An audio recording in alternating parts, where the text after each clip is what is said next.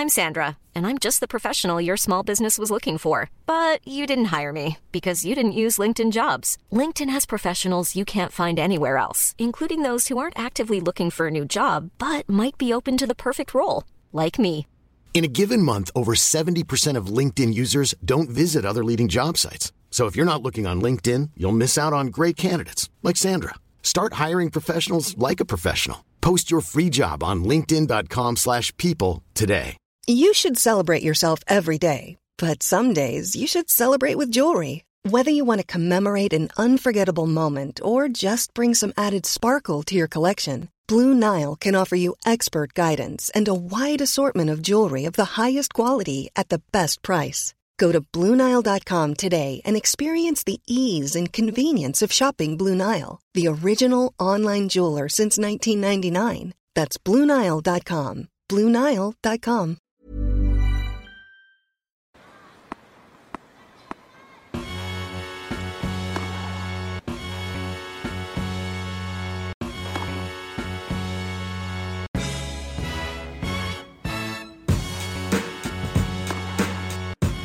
Okay.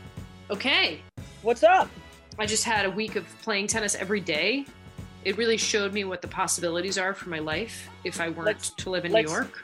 Let's uh, preface by saying outside, you played tennis outside because you went to Florida. I went to Florida, or as my son calls it, Florida.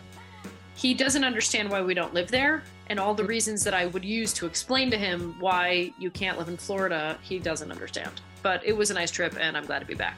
You Oh. have the week off. I can't believe that they gave you the week off after, you know, toiling away in the content mines five days a week, Rennae. Yeah, Look at you. Yes. I have a week off. What is my life? Uh, this is great. um, anyway, uh, yes, I have the week off. So I'm actually, uh, I am not going to the sun. I am going to an even colder place than New York, which is, I don't know if that's possible, but uh, yeah, I'm going to go skiing with uh, my buddy Betsy and we're going to have a good time and we'll meet, you know, who knows who we're going to bump into out there. But I am super excited because it is dumping out there. And so the snow is going to be fantastic. Uh, so I cannot wait. So that's what I'm, that's what I'm doing on my first week off. I'm going skiing. It's one, it's my favorite sport outside of tennis to do. Uh, I love it. Same. Yeah. I have skied with you. You are an excellent skier, surprising Cool. no one. You have good uh you have good form, you have good balance. Uh looks like you've been doing it all your life, but as anyone from Australia can attest, you guys don't have so many opportunities to ski. Can I ask you when you were playing tennis, did the Australian Sports Federation or the school that you went to forbid you from skiing? Because I got in trouble in college for it. I got yelled at by our tennis coach even though I was just like doing my family thing. Cause I grew up in Montreal. So skiing was like my family thing that we did. And I went home one year and they found out I skied as we do, because that's the only way we get along. And my coach like lost his mind. He was like, "Oh my god, you could have broken your legs." And I was like, "Well, I'm an excellent skier, so I wouldn't have." But also, I wonder if that is a thing for you. Yes, I can attest that you are an excellent skier as well. Um, I didn't tell anyone that I was going skiing, so I just went and did it on my own uh, when I was at the Australian Institute of Sport. It's actually when I started. A friend of mine who was one of the tutors there, probably very irresponsible of him to be like, "Hey, I'm going to go skiing this week. You want to come?" And I was like, "Yeah, okay." So I really learned uh, skiing when I was really just embarking on my professional tennis career. So it was the dumbest thing I could have possibly ever done and even in my off season every year i would only have like three days I, I would go skiing i would go skiing i mean it was really the dumbest thing but thankfully uh, knock on wood i did not hurt myself while i was skiing um, and learning to ski uh, and I early on in my uh, ski days, I used to go with some of the great skiers in on the US ski team, Picabo Street, Hilary Lindh, back in the day, and they used to make so much fun of me. I'm like, guys, you're just lucky that I'm able to stand up on these things. Okay, so just give me a break. Um, and since then, I've just you know skied every tried to ski every year, and I just love it. Anyway, um, well, I think that's so- really cool, and that's sort of a nice segue because one of the things that I heard you were doing with our friend Betsy is taking a ski, a couple ski lessons. Which, like, even if you're an excellent skier, it's great to take lessons. When I was in Florida, I took some lessons of tennis. I feel like tennis is like skiing, one of these sports. Uh, Golf is the same way. Like, it's fun to learn to have interventions and have you know the ability to like incrementally improve at something. I feel like that's really good to keep your brain alive. You know like that's just like a nice human Yeah. experience to be coached a little bit and i love it. Betsy uh, forces me uh, to get uh, lessons from this crazy uh, guy out there, and he takes me down uh, bumps and uh, really hard sort of powdered bump runs. And I absolutely am terrified going down bumps because one thing I didn't do when I was learning to ski was I didn't ski any bumps, right? Because I'm already an idiot for doing what I was doing. So I sort of thought, you know what? I think I'll probably stay away from those things. Um, and so I uh, I kept you know to always kept to the groom runs and I got I, am quite a fast skier, but I never I never learned the bumps. So um, you know he I've been pushing myself over the last few years to kind of get better at that, but it that is that is a terrifying thing to learn when you get a little bit older. I mean I'm decent enough so I can get down, but it's not a lot of fun, and my legs are tapped by the end of it. Yeah, anyway, Caitlin, let's okay, let's talk about tennis. tennis. Let's talk about tennis. Um, we have some incredible, incredible tournament play to discuss. We have some pretty incredible highlights.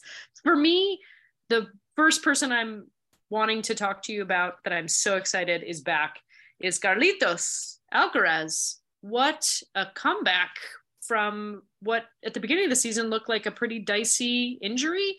And now he's back and he's storming through the draw uh, in Rio on clay.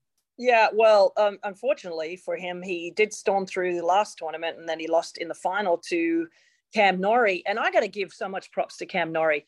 I mean, I wouldn't think I would think the last place that he would want to go and play is on clay. I thought he would go and play in the Middle East on hard court. He's kind of grown up on hard court. He's I wouldn't consider him a clay court specialist or player at all. But holy shit balls, he goes and beats Carlos Alcaraz in the final in Rio. Now, you know, a lot of people will say, look, uh, that Carlos was up a set and three love. He was up a break. He probably should have closed the match out. But you know, indications is that he got a little bit injured. He's got something going on with the with the uh, right leg, etc. in the match, and then you know it was able. Cam Norrie was able to get back in the match, but you know that aside, he finished the match, Alcaraz. So you got to give tons of credit to Cam Norrie for being able to get that victory over one of really truly one of the great clay court players that's probably going to win the French Open probably eight or nine times. I mean, the way he's so yeah. I mean, he's so young, and at some point, you know, Rafa and Roger and Nole, they're all gone, right? And who's going to pick up the baton? It'll be this guy. But Caitlin, I got to say, the the injuries are worrying me. At yeah. that age, to consist, consistently get these injuries is not a good sign. He should not be getting injuries at this age. I mean, you get them at 35 and 38 and 39, not at 19 and 20. So yeah, um, he's getting like big muscle group injuries too. Like those aren't minor injuries. Yeah. Like your abs and a giant muscle in your leg sort of indicates like, Ew.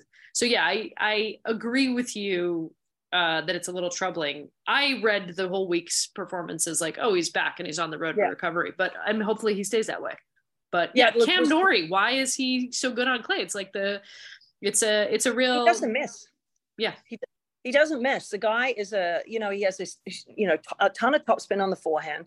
Uh, he has this incredibly flat backhand, and he has variety. He's obviously a lefty. That certainly helps him, you know, five to ten percent over everyone else. It just does. I mean, if you're a really good left-hander, you can take advantage of it because of the patterns of play that you can produce um, that are different than um, from a as a lefty. You can produce a little bit different patterns than a, a right-hander can, right? Um, and you get used to a right-hander's patterns because you play them so much. So you know that that helps him. But you know that aside, he's just gutsy. You know, he went to college. I mean, he's very unusual um, sort of way to the pro, pro tour. And in the last couple of years, he's just he's had some incredible wins. I mean, he won Indian Wells a couple of years. Now he's won this tournament over Alcaraz.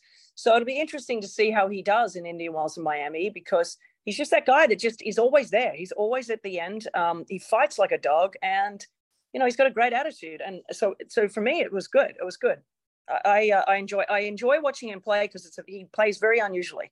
Yeah, the the variety is for me like part of the draw for him. Like yeah. you get a different look, and it kind of yeah, it's sort of fun to see like a kind of ruddy Englishmen do really well on like sort of the dirt s- sort of surface that is that is usually you know not where you'd expect them to be. Let's um move to somebody else who I also really enjoy watching fight, who we don't get to talk about very much because she's bananas, um, but she won a tournament over the weekend. Um, Camila Giorgi, can we? Is this her year to win a Grand Slam? I ask that every year. That Absolutely question. Absolutely not. I knew you were going to say that, but can you explain? Can you attempt to explain for the Camila Giorgi uh, uninitiated what her? I don't know if you find her appealing. I like her because she's insane. Like she's just sort of an Ostapenko character for me who kind of just goes for every ball as hard as she can. And it works out not a lot of the time, but when it does work out, you're like, holy shit, how does she lose anybody? Um Camila Well- Giorgi won her like only like second or so title. Like it's not very many of them that she has. She uh, she is an anomaly let's face it. I mean the girl just hits the absolute living daylights out of the ball and one of the reasons she doesn't won't win a grand slam is because it is impossible to play the way that she plays over seven matches. Like you got to be able to you know tone it down sometimes when you're not having a good day. She's it's just it's either in or it's a winner. Like there's just no in between with her. She's gotten a little bit better over the last few years of you know understanding to pull back at, at some point but wow i mean she beat Sloane Stevens, six love, six love. I mean, I know Sloane has the odd day or two where she just is terrible. Um, but at the same time, to lose love and love, like what the? In was 40 minutes. I mean, just a 40 minute match. That's just No, a routing. It was insanity. So look, I mean, she's capable of beating anyone on any given day. There's not one player in the draw that goes, "Yeah, let me play against Giorgi. That'll be fun." Not one. Um, so you know, the fact that she got a tournament under her belt, congratulations! Like it was great, great effort from her uh, down in your favorite place, Mexico. down in Mexico. I love the Mexico swing. We're uh, we're heading to Acapulco. We've got Monterrey, Merida. Like it's just so fun to see those crowds really, really amped up. And also, listen, Mexico's nice every single day of the year. It is filled with some of the most amazing people and food. Like I'm just here for us to relocate. I'm here for Mexico. I'm here for a Any problematic parts of the tour, move it to Mexico. Just that's my solution. Hey, WTA finals didn't get any fans because they announced it super, super late. And also Dallas is like not much of a draw. Mexico, you know, like let's just let's just Take it. commit. Yeah, I'm good with that. Um, the one one there's so many there's so many storylines from last week, but you got to also go to um, Andy Murray. Are you joking?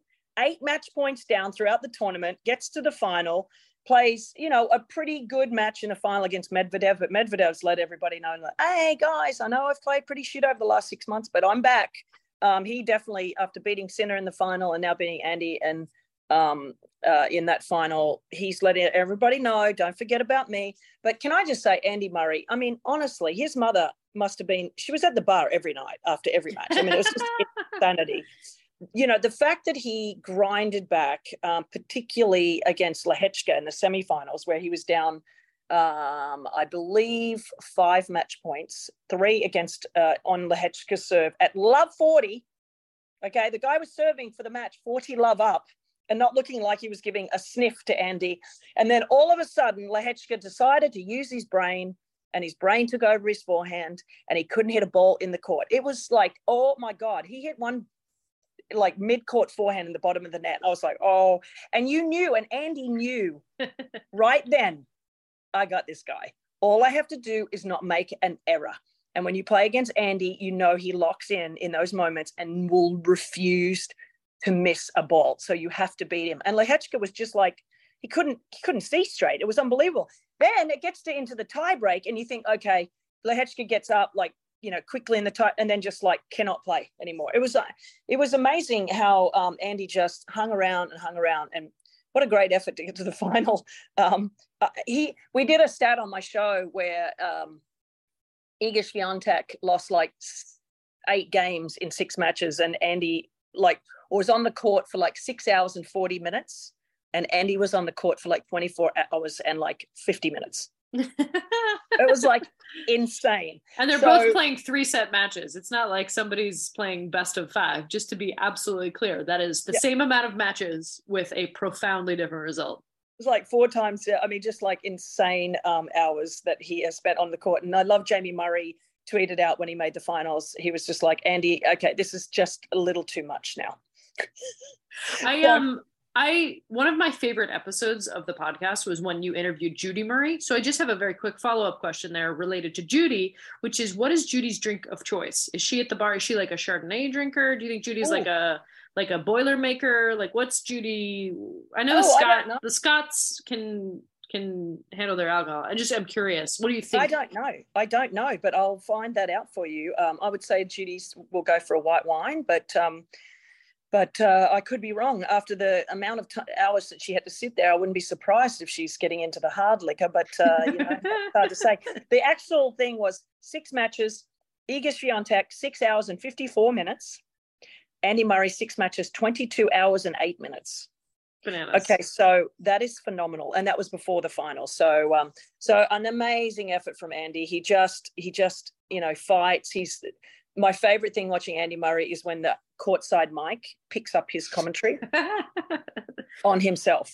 And I tweeted out um, some of the words that he was saying along the lines of, you know, it's right in your hitting zone, basically, and you're just shanking it. And, you know, you just, you got to lower the expectations. You know, you're just not good at it or something. I mean, just like it's constant. Well, some of the um, part of picking up stuff on camera is hilarious and entertaining, but also as the example you just gave, and one I think about a lot was Sloane Stevens when she was talking shit at the DC tournament when she was playing against Simona Halep and basically calling her a pusher. She was like, well, she's grunting really loud, but the actual like velocity of the ball is not going very fast. And it's interesting because you can learn so much about especially if you're watching on TV, what they're actually experiencing. And of course, you know, some of them are real dum dums, but a lot of them are super smart. And obviously, like you just said, like Andy knows exactly what you know he should be doing and he's articulating it and i feel like that's just such a value add for the people who get to watch at home because you're getting some like bonus coaching from a player. Yeah basically stop with the inflated ego and lower your expectations. I mean it's good advice across the board for anybody. I feel like one thing that is making this year in andy murray super fun for me is that people have gone through every narrative you possibly can about what Andy Murray's doing. Is he hurt? Is he going to retire? What's the point of this grind? Like, what's he doing? He's got kids at home, you know, da, da, da. And now you've already had all of those conversations. And so now nothing has anybody left to say other than just like, this is fun. It's nice that he's here. I'm Enjoy the ride. Him. Yeah. Enjoy the ride, people. Enjoy the ride you know, one of the great things about him getting to the final was like, you know, all these people that complain about why does he get a wild card? I'm like, because of that. Because that that is the entertainment factor you get with Andy Murray is that you know he's never going to give up. You know he's going to give you everything. You know he's going to fight till the end. Um, and he wants to win. And he's one of the great players we've had over the last two decades. So if he wants another, if, if he wants 55 wild cards, give them to him. That's as far as I'm concerned. Um, so yeah, so I was really pleased. I'm actually really pleased to see Medvedev starting to get back on the train, you know, get things going because you know we kind of stopped talking about him when Novak came back and Alcaraz, and all of a sudden, you know, Medvedev wasn't having the results. So I have to say that he looked unbelievably locked in. And talk about not missing. Oof, man, when that guy gets locked in, he's just so hard to beat. He's so quick around the court. So I don't know. Indian Wells to me, other than the fact that Novak won't probably be there because of the vaccine status stuff, um, which is a shame because I want to see these guys play in Indian Wells and Miami. Um, so, I mean, at this point, I don't even well, know. he he continues his stand uh, uh, where he accepts the consequences, but then lobbies the tournament to get in. Like it's just, like for me, yes, I agree. It would be great. The tour is better when all the players are in top form. I agree with you about Medvedev. It's great that he's coming back into form, it seems. And it's great when we get to watch all of these great players play at the same time. You know, yeah. for me with yeah. Novak, it's just like, are you going to accept the consequences or are you going to write letters to well, be let into the country? Because well, like thank- you can't do both of those things. Well, thankfully, uh, let's hope it's the end of it because by May, this will not be a, a, conversation anymore that we ever have to talk about. And I'm so fucking over talking about it. I'm so, t- I'm so over talking about Novak and his vaccine status and the country and i think it's dumb at this point as well that you know, no it is on, dumb like, at this point at this like point it's dumb at this point just let him in like let's go i'm i'm honestly i'm so over both sides at this point um, I'll be really frank. And let's give um, Novak some credit here. 378 weeks at world number one as of today. Uh, he passes Steffi Graf as the most ever um, player that has held the number one ranking. Um, so you know that in and of itself is unbelievable considering uh, how much he shot himself in the foot over the last few years with this vaccine stuff. And yeah, although yeah. I do want to say this, and don't hate me on these people because I know you love to hate on us, but um, but Steffi Graf did all of that by the age of 29. Okay, so she held that that ranking for that amount of time, And I'm not giving it, I'm not, if Rafa had achieved this or Roger had achieved this or whoever had achieved this, I would have said the same thing. I just want to say that Steffi Graf achieving that, not even getting to 30 and holding that number one ranking that long, it just shows you how phenomenal she was. Um, yeah, uh, in- at a short period of time, 22 Grand Slams uh, with a short career. I also, yeah. for me, I hope there are some records that I care about, and the ones that I really, really care about a lot are the um, the overall number of titles that Martina has, where it's not only mixed, yes. it's not only singles, it's not only doubles, it's all three, which is just yeah. cool because it indicates like, oh, this is somebody who's like mastered all the forms of professional tennis. That's a record that I personally think is cool, and I really think the Golden Slam is cool. The Golden Slam is just like, holy shit, you have yeah. all the four trophies and a gold medal in your trophy case from the same year and yeah. Steffi Graf is the only person who has that. Like that is so cool. I don't think I think if there's one record that will forever stand, I think it will be that one because to be able to do it in the one year, we saw what it did to Novak. He was just by the time he, he got pretty to close. well, he came close, but he, you know, I think actually what hurt him winning the U.S. Open and winning the calendar Grand Slam was actually playing the Olympics. Yeah. I think that that ruined him. I think that that threw a, a, spanner, as we say in the works. I think it was too much load, workload on his um, body. Um, and we saw what it did. It, it, took it out of him, and I think that it cost him the calendar Grand Slam that year. I really do. Yeah, um, and the pressure ended up being kind of like I, I think you know uh, to me that was my favorite. Novak was playing that year, going for that, and seeing how much it meant to him in a way that was really like cool and meaningful. And I think you know for me, I don't like and I, I this is true of all the big three and it was true at times watching you know just anybody who was super dominant. Like to me i like the drama of not knowing who's going to win. And i think what if it becomes inevitable it gets really boring. And so for me which is kind of why i root against rafa in the finals of roland garros a lot because like i like rafa fine but like i don't you know i've seen it before. I want somebody else to win. So for me um you know seeing him go for this the obviously after he'd lost in the what was it the semifinal round to uh I think it was um, even earlier than that. Yeah, it wasn't he didn't get to the finals, I can tell tell you that. But he yeah. meaning having seeing how much it meant to him to play Medvedev in the finals and have the crowd support. It was cool. It was like a new thing that I hadn't seen before. And for that reason, like that was a really dynamic and interesting, I think, result. Um, okay, so other matches you want to talk about that just happened. We got to talk about Krejcikova. No we yes, I was going to say we can't forget. You know, my favorite thing of the week was really um, watching Iga Swiatek just like literally clean house with every single top player in the world. Like literally not even giving them games. It was uh, it was like she opened her own bakery. She was bread sticking and bageling everyone left and right. But then you see, this is why we love tennis because there's no you cannot predict anything in the end because she's just wiping the floor with everybody and then she gets to the final against Krejcikova, who's struggled over the last couple of years since winning the French Open. She got COVID, she got injured. She's like being a little bit uh, with her singles. Uh, you know, it's been dominant in doubles. But rocks up this week is down a set and 3 1 to Sabalenka. She was actually down also earlier in the tournament. And she comes back and beats uh, Sabalenka for her first, Sabalenka's first loss of the year after really I mean, I don't know what happened. All of a sudden, at three, when it got to three two, when she broke, it was like she became a different person. She couldn't miss in the it third set. Caitlin, I mean, at one point, Sabalenka looked up at her coach and was just like, "What? Like, what the fuck? Like, how how do I play this?" Because she was literally hitting winners everywhere, and so you know, then she takes out Jess Pegula, and I spoke to Jess. Jess, you know, we were texting, and Jess is like, I mean, I couldn't do anything in the third set. She literally didn't miss a ball. And then so I think she went into the finals with a ton of confidence, knowing that she'd beaten Iga before and beaten Iga in a final, and not many people can beat Iga in finals.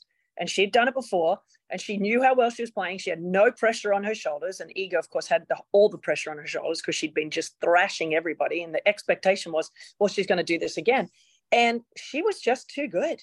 And uh, Iga looked a little bit anxious and was not comfortable at all. And again, Krejcikova uh, has just found another gear again. So look out. I mean, this is a, somebody who was number two in the world not that long ago. Yeah. So can he get back inside the top five after that dominant performance over the last week? Guess what? She's going to be definitely one of the favorites in Indian Wells. I love Krejcikova for a couple reasons because she's so ice cold. Like she wins the match and she just like barely holds up a, a palm. Like she's not. She was pretty excited shit. after this one. She was, She was excited. excited, but she's like she beat the number three player in the world, the number two player in the world, and then the number one player in the world. That has not happened all that much in the same tournament. There was a list and it was pretty short, and the names on that list of people who've done that feat specifically in tennis include Serena Williams and Steffi Graf among you know ever Navratilova. Like the greats have done that, and it doesn't happen all that often. So that is super super cool. I also um I love Krejcikova just only really wearing one outfit for a couple of years in a row. Like they just keep it real simple with her, and she just doesn't change her outfit. Like she's not out there trying to wow anybody with her sartorial choices. She's just Nope. getting it done. There's such a no nonsense element to when Ber- Barbora Krejcikova plays.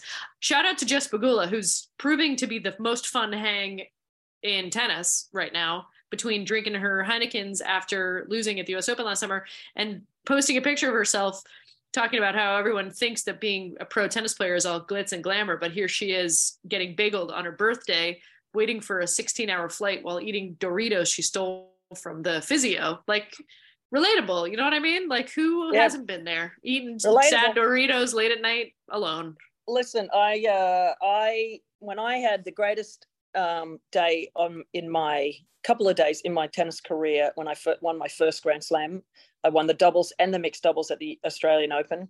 And i went to the airport by myself with my two trophies in those barley hessian bags. They're like you know those ones you get at a market you know? So i had my back my rackets and my these two bags. And all of a sudden i'm sitting at a burger king in Melbourne Airport eating a Whopper by myself with my trophies. And I'm like, the glamour, the glamour side of tennis. it was like, so listen, just so everybody knows out there, it's a great living and you can, you know, have a great life and see the world. But goddamn, sometimes it's really lonely and it's not that easy uh, to deal, even when you've had like literally the best couple of days of your life. And like she had an incredible couple of weeks and Jess Pegula singles and doubles you know, Coco Gauff again is like getting to the latter parts of tournaments, just not quite getting over those um the Iga Swiatek's, but you know, hopefully that will come with time. But it's been a great couple of weeks. Like literally, She played better. Coco Gauff played better against Iga this time Yes, than she did when she they met a couple of weeks ago. I felt like that was a real improvement. She gave her more of a match. She hung in there. And like the thing is with Coco specifically, I feel like you just got to like count the progress. Like she's still so young and we've only really had her as a full mature adult player for a very short period of time. So for me, it's more like tr- she's trending the right way. She's fixing some of the strokes. She's learning to compete better. Like to me, I don't need that sh- her to be like fully formed and taking sets and matches off of Iga. If as long as she's just making progress, you know what I mean. And that feels like uh, a good sign.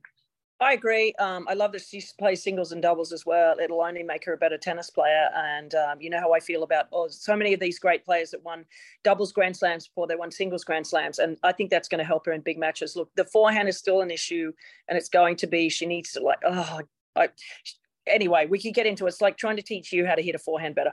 Um, you got to see it. You got to see it. After my lessons in Florida, it's a whole Okay. new. It's a whole new shoulder rotation, Rennae. All right, You know, Well, this is a we gotta- multi-step process. I changed from the same grip that Coco Gauff had, where I was really under it, and now I'm like semi-western. And you got to re you got to redo your biomechanics. I can't claim to be anywhere near as good as anybody who's ever played a pro tennis match. On the same time, we're still all playing the same game, trying to learn how to hit the same strokes. So you know, there's time shout yet. out shout out to the to, to your new coach um listen caitlin um i know you're back from florida you're going to be here i'm going to go skiing for a week but um there's still exciting tennis going on this week as as you know we've got the tournament in austin for the women um the guys are still over in the middle east so so i'm just pumped for indian wells the biggest tournament of the year after the australian open is coming up and who's going to win it I don't know. You got to push Iga. I think Iga's going to be, be looking pretty good. Sabalenka, all the women are going to be there. And of course, no Novak. He will not be there. Um, but we'll see. Looks like Rafa's not going to be playing. So that's a bummer for the tournament um, in general. But Alcaraz will be there, of course. Carlitos, yeah, give me Carlitos. Carlitos all day, all day long. give give me Carlitos all day long. I love the kid. He's just the best. All right, I'm gonna go make uh, some dinner for my family. It will not be a sad airport whopper. It's gonna be some nice halibut. Um, but Yeah. have a great time skiing. Don't hurt yourself. Have a great time. Be Touch wood. Uh, touch wood. Uh, do your moguls. Be a I good will not- student. I will not be trying to compete with Mikaela Shiffrin. I'll just be trying to stay safe. Yeah, just so. you know, end the day uh, in one piece, and you've you've you've accomplished a major victory. At the bar, no injuries, all good. Après skiing. All right, Caitlin, good to see you, my friend.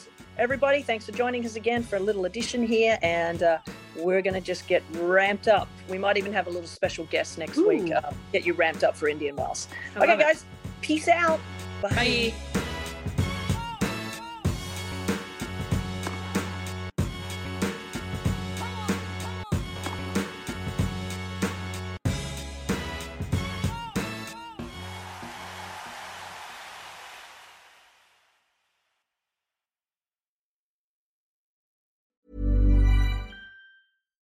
Why don't more infant formula companies use organic, grass fed whole milk instead of skim? Why don't more infant formula companies use the latest breast milk science? Why don't more infant formula companies run their own clinical trials? Why don't more infant formula companies use more of the proteins found in breast milk? Why don't more infant formula companies have their own factories instead of outsourcing their manufacturing? We wondered the same thing. So we made ByHeart, a better formula for formula. Learn more at byheart.com. Even when we're on a budget, we still deserve nice things. Quince is a place to scoop up stunning high end goods for 50 to 80% less than similar brands. They have buttery soft cashmere sweaters starting at $50, luxurious Italian leather bags, and so much more. Plus, Quince only works with factories that use safe, ethical, and responsible manufacturing. Get the high-end goods you'll love without the high price tag with Quince. Go to quince.com/style for free shipping and 365-day returns.